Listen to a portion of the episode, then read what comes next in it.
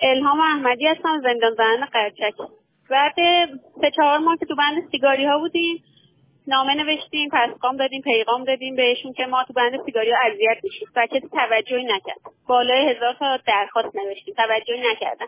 به دادستان به هر جا که می‌تونستیم به قاضی خبر رسید. هیچ کس اثری نداشت حرفش. مثل, مثل که مثلا رئیس زندان لج کرده باشود دادستان اینجوری فرمودن. هیچی. ما با اجازه خودمون چون اذیت می‌شدیم واقعا تو بند سیگاری ها انتقال دادیم خودمون. من ستمن که البته آقای محمدی اجازه داد باز وسایلاش منتقل شد. بند هفت بند سلامت زندان. وقتی که من اومدم سپیدم طاقت نیورد چون که اونجا بند سیگاری ها هستن اذیت می‌شد. ما با هم اومدیم تو بند. یه خوردن وسایلمون رو آوردیم. بقیهش که مونده بعد چند روز به دستور رئیس زندان خانم رسولی وسایل ما رو سیاهه کردن و به انبار منتقل کردن. هی دوباره پیغام دادیم پسخام دیدیم که آره ما وسایلمون رو می‌خوایم درخواست دادیم. مصیبت آمیز که مشکل ما رو رسیدگی کنن. گاهن به منجر به داد و بیداد و بحثم شد که چند بار من خودم شخصا مورد انضباطی برام مثلا ملاقات ممنوعم کردن ملاقات تلفن هم کردن. خلاصه وسایل اونجا تا امروز دوباره ما تصمیم گرفتیم بریم دوباره مسلمت دفتر خانم میرزایی معاون زندان مسئلهمون رو مطرح کردیم. که ایش ایشون صبح ما رو فرد اوندن این و اون زنگ دادن علکی هیچ تأثیری نداشت. بعد از چند دقیقه که ما نشسته بودیم گارد ویژه زندان که حاوی سه چهار تا قل زندانی عصبانی که قرص مصرف کنن و تو دفتر خانم میرزایی به جون ما انداختن که با کشمکش با دعوا و تهدید و این چیزا ما رو به بیرون بیرون از دفترشون بندازن. که این کار کردن. من حالا صدام می‌خوام برسه به دست کسایی که بالاتر از آقای محمدی هستن بالاتر از رئیس این زندان هستن. آیا کسی اصلا وجود داره که صدای ما رو میشنوه که می‌تونه مثلا یکی باشه موافق ایشون که اینجا یه گروه خودمختار اصلا هر کاری که دلش می‌خواد اومده تو انجام میدن و هیچ خدایی نیست. هیچ کس نیست. یه سری وسایل شخصی ها که ما لازمشون داریم اصلا کجای قانون نوشته که شما وسایل شخصی زندانی رو بگیری ازش؟ و تنبیهش کنی اینجوری. بارها صدامو فرستادم بیرون ولی به هیچ کس نرسید. می‌دونم این دفعه به هیچ کس نمی‌رسه.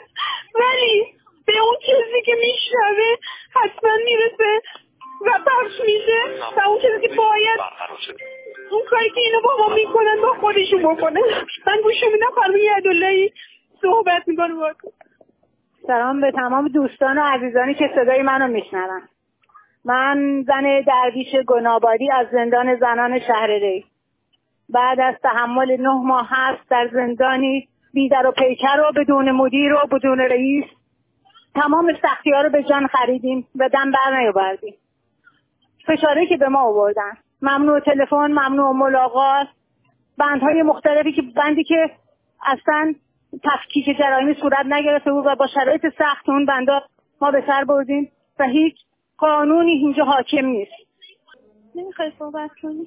سپیده مرادی هستم. از بند هفت زندان زنان قرچک صحبت می‌کنم. می‌خواستم بگم که ما تو بند بعد از اینکه ما رو زدن و تفکیکمون کردن تو بندهای مختلف. من رو انتقال دادم به بند پنج زندان که فوق العاده بند بدی بود. به بند جوانان معروفه ولی خیلی بند وحشتناکیه. اینکه هر روز خودزنی و خودکشی با قرص با خودزنی که زندانی ها روی بدنشون می‌کنن با در تونه ماهی در کنسروا چاقو اصلا یک بند خیلی خیلی بدیه و اینکه از همه بدتر اینکه سیگار خیلی به شدت زیاد مواد مخدر شیشه همه چی توی این بند داره مصرف میشه. بعد ما سه ماه اونجا بودیم کلی درخواست دادیم که ما رو جابجا کنن که رئیس زندان مخالفت کرد. آخرشون که ایشون قانون رعایت نکرد ما تصمیم گرفتیم خودمون قانون رو اجرا کنیم. و به بند هفت که بند سلامت هست و البته که خیلی بند آلوده ای هست ولی حداقل سیگار مصرف نمیشه. انتقال پیدا کردیم. و و مسئولان زندان چه کار کردن؟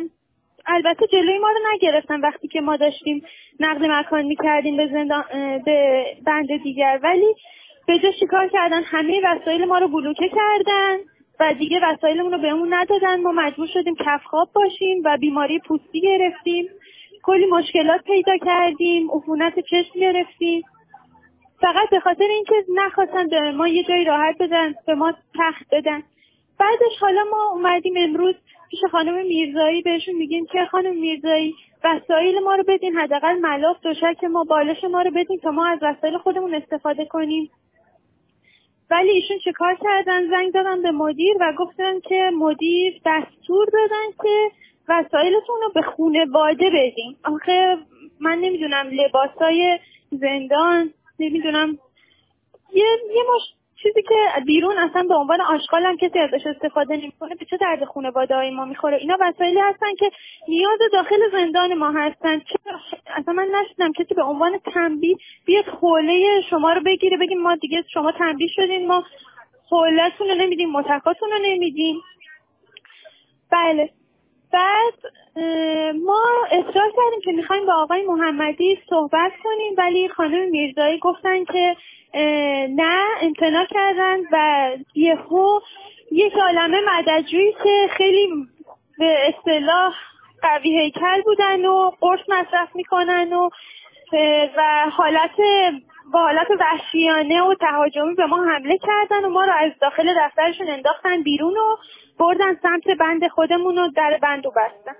یعنی این همه خواهش و تمن این همه به طور قانونی رفتار کردن با اینها اصلا هیچ فایده ای نداشت. یعنی هی به ما میگن قانونی رفتار کنید ولی خودشون قانون رو اجرا نمی‌کنن. اگه بی قانونی از سمت حکومت باشه اسمش اجرای نظمه. ولی اگه از سمت ما باشه اسمش اخلال بر نظمه.